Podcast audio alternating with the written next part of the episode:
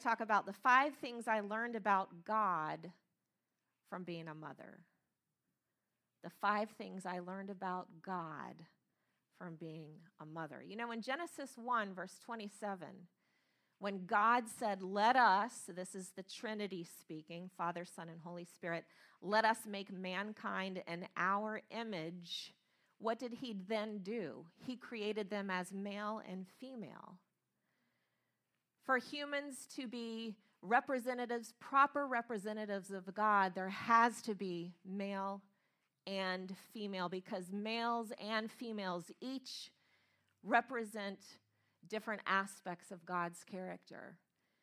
And to the degree that fathers teach us about God, to the same degree mothers teach us about God, to the exact same degree. So let's learn a bit of God's character today from being a mother.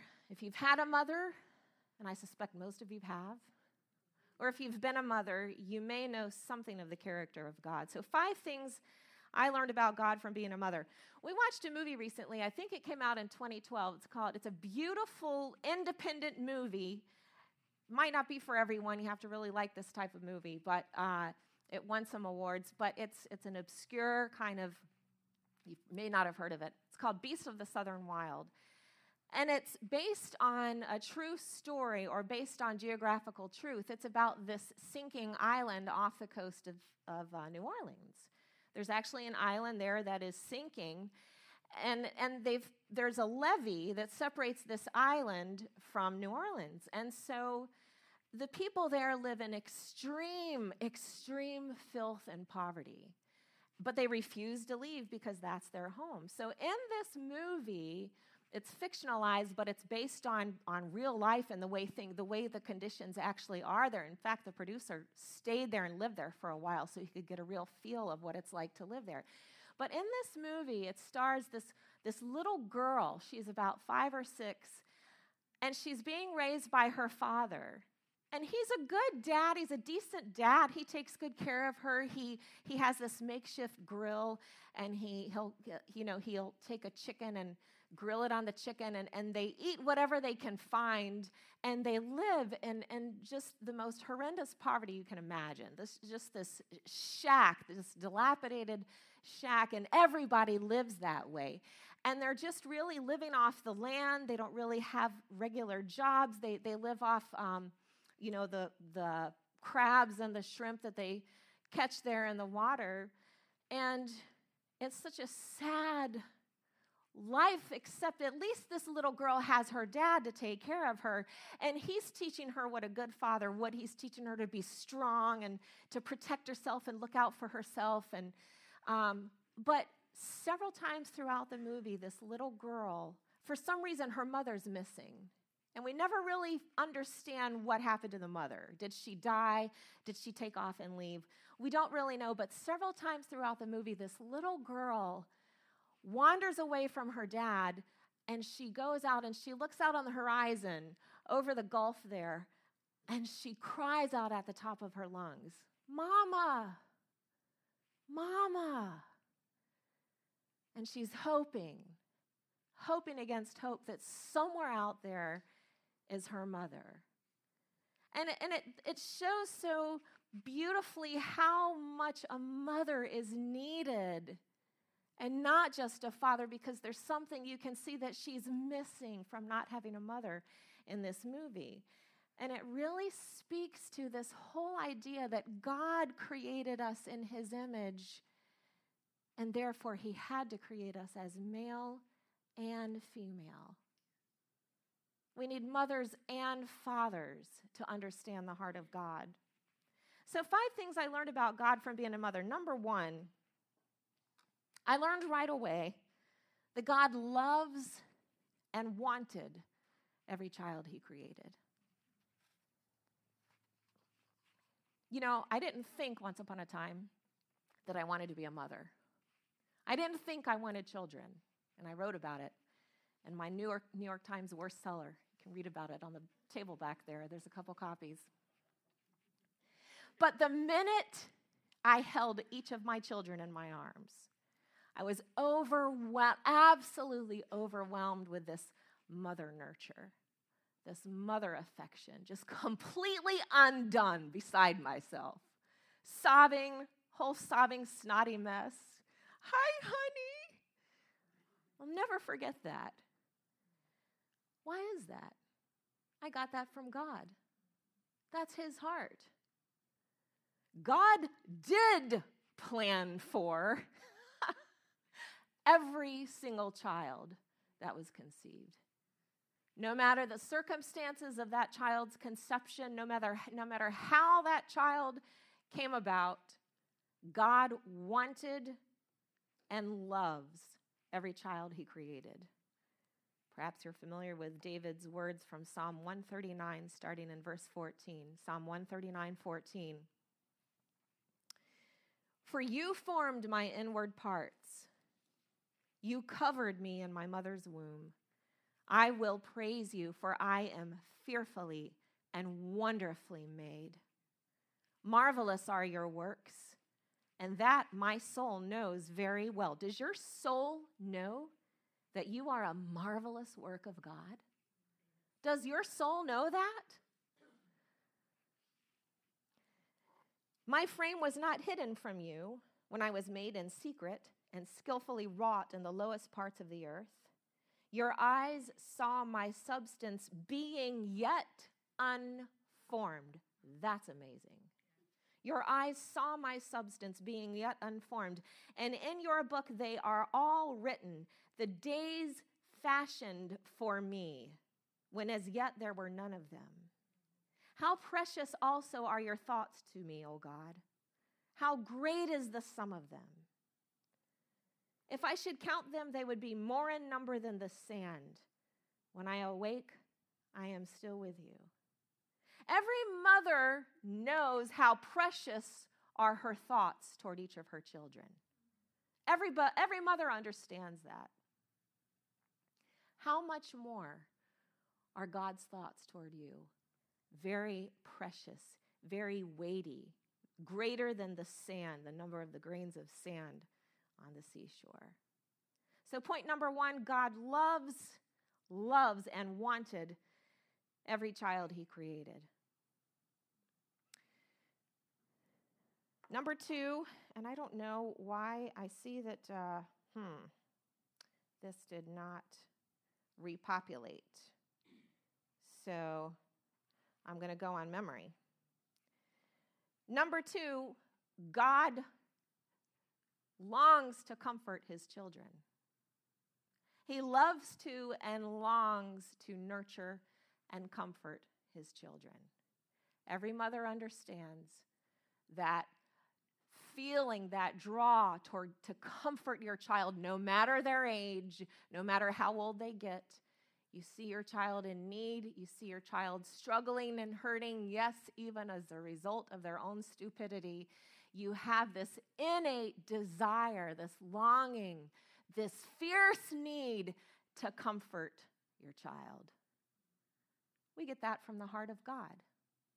That's how we can know what God is like. He loves to comfort his children.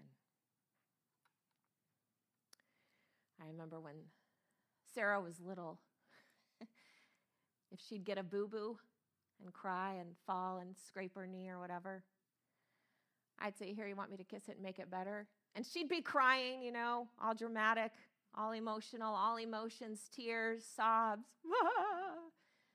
I'd say, Come on, I'll kiss it and make it better. So I'd give her a kiss and she'd instantly, instantly stop. It was like a switch. She'd in- instantly stop, and every time she'd say, Hmm, that's better. Where did we get that love to comfort? We get it from the heart of God. He loves to comfort his hurting children. And I can tell you, if you haven't experienced it for yourself, the Holy Spirit is a great comforter. He's a very present help in time of trouble, it says in the Psalms, a very present help in time of trouble. And I promise you, if you will run to him in those moments when you're overwhelmed, if you will run to him for comfort, he will kiss it and make it better. He will hold you. You will feel his presence. If you practice the presence of God, if you practice the presence of God, you have to go to him. He will comfort you in such a way that suddenly you will realize, huh, that's better. I had a day like that this past week. A terrible, no good, very bad day. And I knew all I had was the Lord to comfort me. I went to the scriptures, and you know where I go to in those moments? I went to the Psalms. And I just let them wash over me, and I meditated on them. The Lord is my shield, my strength, my exceeding great reward, my refuge. And I'm telling you, after just a little while of soaking in that, it was like the kiss of God.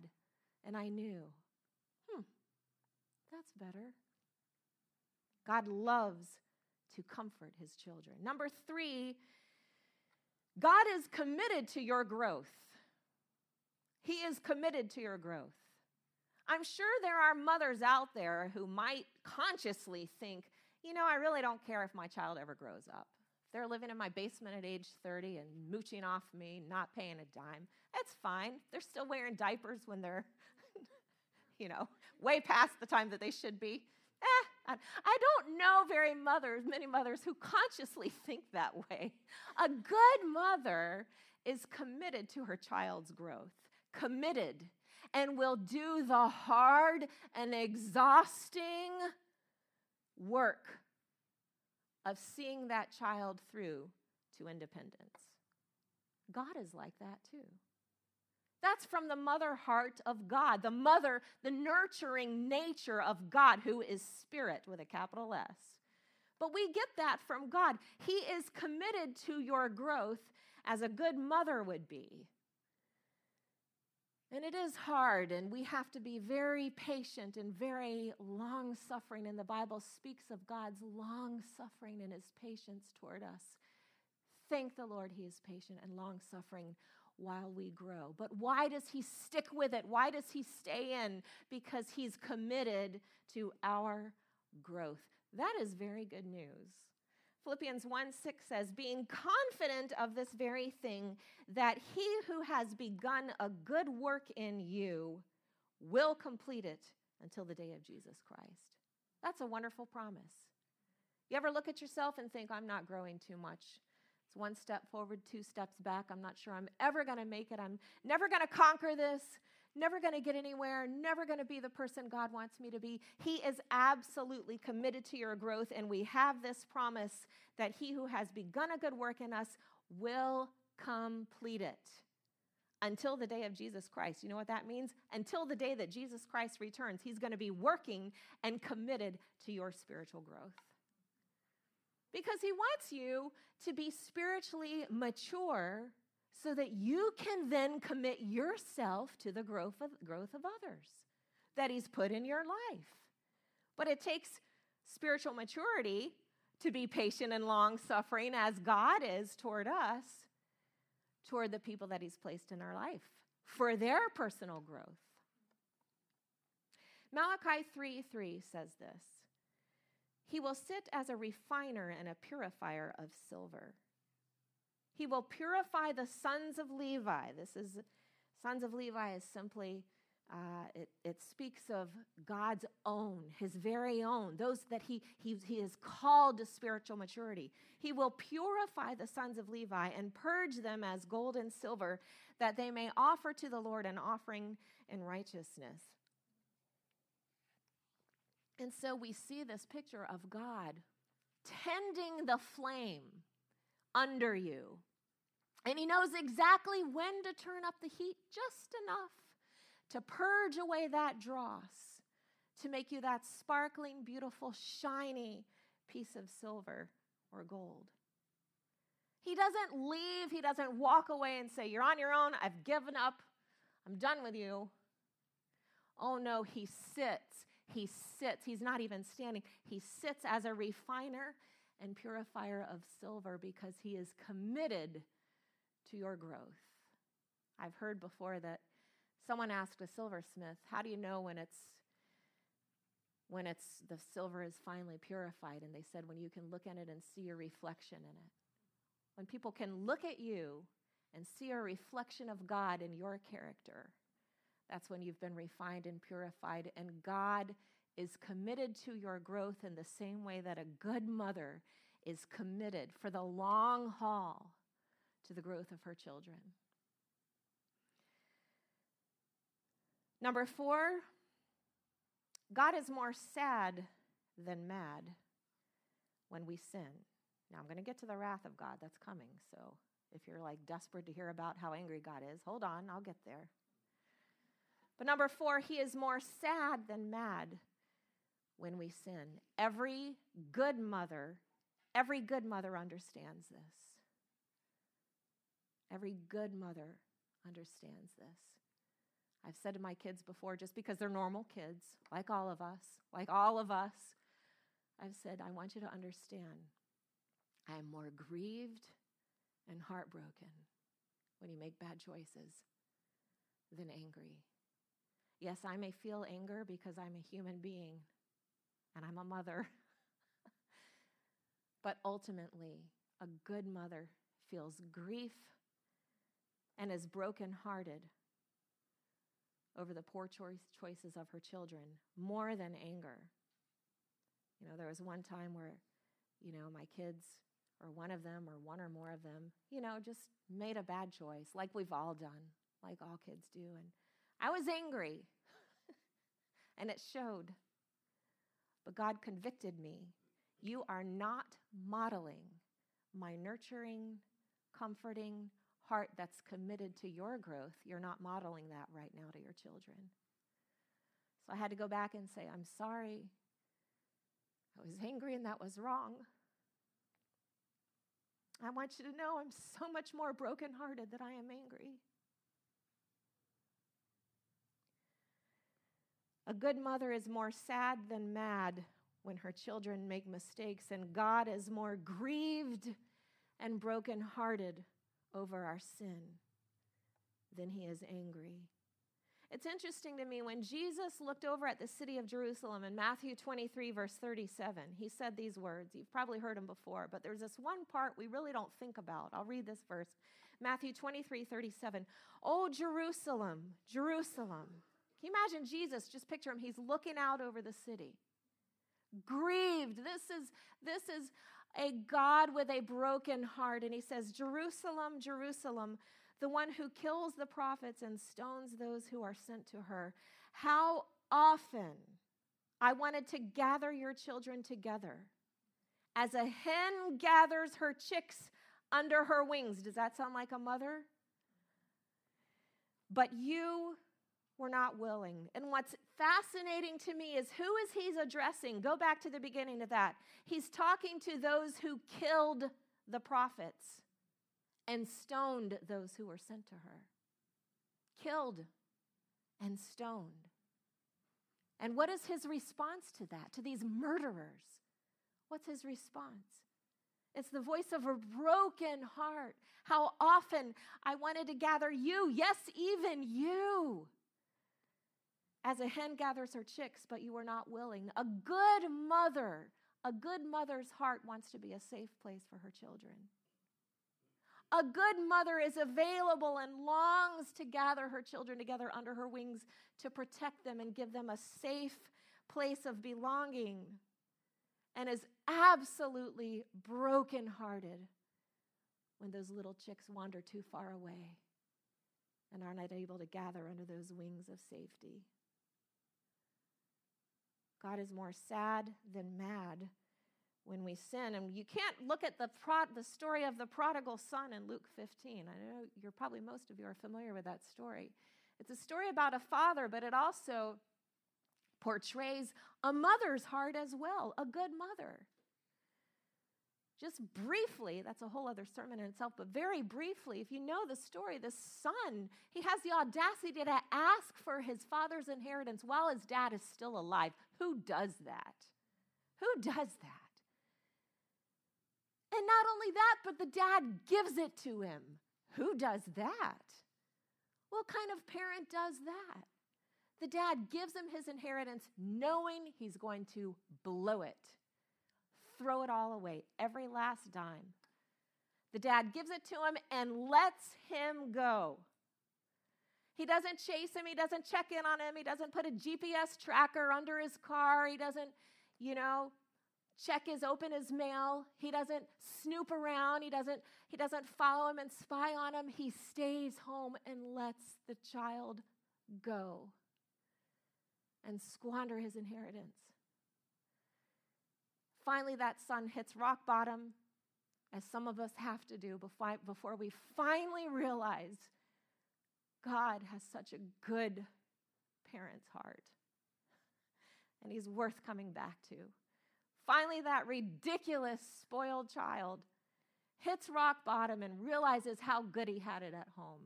You can read about this in uh, Luke 15. Read it later on. This guy comes back home and he's walking back home and he's got this plan. I'm going to beg dad if I can at least be a slave in his house because I really messed up royally. He's never going to let me be his son again. And he's walking home, and there's his dad waiting at the end of the driveway, and his dad sees him, picks up his robes, in a very undignified manner, men didn't run in those days, it was too undignified. He picks up his robes and he runs toward his son with his arms outstretched. And he ignores his son's plea to be a, a, servant. It's as though he doesn't even hear him. He calls everyone, throw a party, bring out the best robe and a ring. My son has come home. Now you tell me, is that the heart of a parent who is more sad or mad that his son has left home? Has he spent all that entire time being seething angry or being absolutely devastated and brokenhearted and crushed beyond description? A good mother is brokenhearted and grieves more so than being angry when her child rebels. And it's the same with God. His heart breaks over our sin, and you can ultimately look at the cross and see a God who literally dies of a broken heart on Calvary. He's not hanging up there on the cross, angry and vengeful and seething with rage because he's got to die for our bad choices. No, you look at Calvary and there's a God dying and bleeding of a broken heart, bearing the weight of our sin on his chest.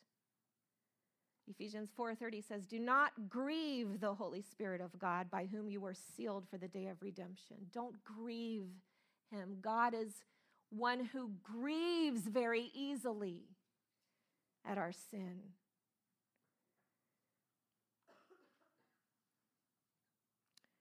Ezekiel 6 9, God spoke through Ezekiel, and he says, Those of you who escape will remember me among the nations where they are carried away captive, because I was crushed, crushed by their adulterous heart, which has departed from me, and by their eyes which play the harlot after their idols. They will loathe themselves for the evils which they committed and all their abominations. They will loathe themselves, but I was crushed by their adulterous heart. Number five, God's wrath is the mama bear clause. God's wrath is his anger at the sin that destroys us. Yes, God is a God of wrath, but why is that? First of all, we need to understand the reason why this concept bothers people so much is we equate God's wrath with human wrath. It's not the same. Human wrath is arbitrary, it's capricious, it's vengeful just for the sake of being vengeful. It's punitive, it's pointless, it's destructive, it's damaging. When you see the word wrath in Scripture, most often it refers to warnings that we be not people of wrath and vengeance and anger. But the Bible does speak of God's wrath, and God's wrath is very different because He is God. God's wrath is the same kind of wrath that a mother feels when something is coming against her child. You show me a mother who is not very loving, I'll show you a mother who never gets angry at what might hurt or destroy her child. For love to be love, love must involve wrath. So God's wrath is against our own sin when it is damaging to our lives. When we sin against our own selves, that's when God's wrath comes into play. It says in Psalm 106, I don't know the verse, but somewhere in Psalm 106, it speaks of how the wrath of the Lord was kindled against his people. Why? Why would God's wrath be kindled against his people? Because over and over, many, many times in Scripture, in the Old Testament, God warned his people don't mingle with the pagan nations, don't mix with them, don't hang out with them. You will learn their ways, and their ways will destroy you. And what did God's people do? Time and time again, they ignored God's law, they mingled with the pagan nations, learned their ways, worshiped their, idols, and they ended up over and over sacrificing their own children on an altar of fire to their demon god, Moloch. Was God angry? Yeah, he was angry. They were destroying their own children. Psalm 106 talks about the land being polluted with the bloodshed of their children. Of course, nothing's changed. And the wrath of God does abide on the sin that we allow to destroy us and each other. The love of God, this is great, a great quote by Peter Kreeft. He says, The love of God is no human projection, but the wrath of God is. In other words, humans can't, we cannot project the love of God because we're too human. We can't perfectly model it, right? But the wrath of God is. In fact, what we call the wrath of God is really the love of God experienced by a fool. I'll say that again. What we call the wrath of God is really the love of God experienced by a fool. In other words, God loves us so much that when we act foolish and make foolish choices, his, his wrath that burns against that is coming from a heart of love that says, don't destroy yourself. The wrath of God is really the love of God experienced by a fool. God's wrath, though, is also seen against that of other sins against us. Maybe you heard about the mother in Los Angeles County last summer, last August. It was in the news. This mother's in her house and she hears a commotion outside. And she looks, and there's a mountain lion in her yard attacking her five year old son. Does the mother love that son? Oh, yes. Does the fact that she is an all loving mother mean that she stays inside and sits while the lion devours her son?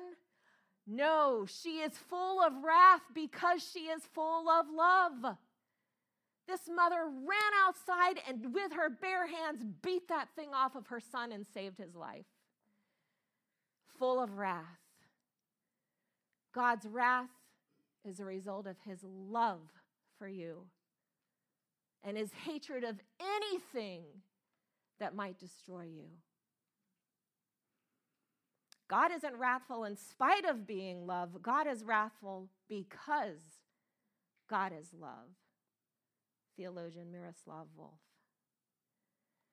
Reginald John Campbell said, The wrath of God is a figure of speech to denote God's unchanging opposition to sin. It is his righteous love operating to destroy evil. That's why a few times in Scripture you see this phrase, righteous judgment, used to describe God's wrath. It's not like human wrath, it is righteous judgment. Someday, every single person, every single person will look at God and all the things He has allowed and say, God is good and His judgments were righteous and true.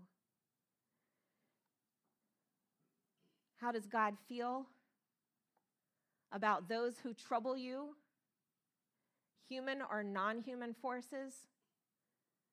Second Thessalonians 1, verse 6 says, It is a righteous thing with God to repay with tribulation those who trouble you, and to give you who are troubled rest with us when the Lord Jesus is revealed from heaven with his mighty angels. That was Paul writing to the persecuted Thessalonians. And finally, number six, a good mother loves sacrificially, and so does God. And a good mother models that from the heart of God. A good mother loves sacrificially and serves willingly. Loves sacrificially and serves willingly. Every good mother knows that if you're sitting there at the table and there's a plate of cookies and there's only one left, and there's you and your child, every good mother, hopefully, understands that that child gets the last cookie. She may struggle a moment, but a good mother loves sacrificially and serves willingly. No matter how tired and exhausted and inconvenienced that mother may be, a good mother serves willingly. And where do we get this from, mothers? We get this straight from the heart of God. Matthew 20, 28 says, Just as the Son of Man, Jesus, did not come to be served, but to serve and to give his life a ransom for many. John 10, 18, Jesus said, No one takes my life from me. I lay it down of myself. I have the power to lay it down, and I have the power to take it again. Jesus came to serve willingly and to love sacrificially, even laying down his own life, his time, his agenda, his goals, his dreams, his program, his wishes, his comfort, his conveniences. He laid it all down. And a good mother will do that when necessary for her children because she models the heart of God. Romans 8:31 says, "What shall we say to these things?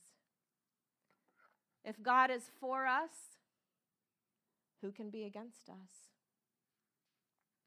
He who did not spare his own son, but delivered him up for us all, how shall he not with him also freely give us all things? A good mother will model that sacrificial giving and willing service to her children.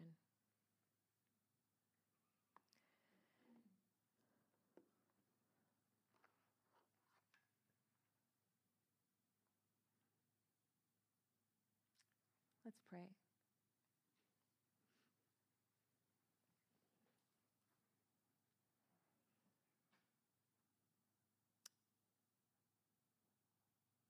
God, I thank you for the wonderful God that you are to us.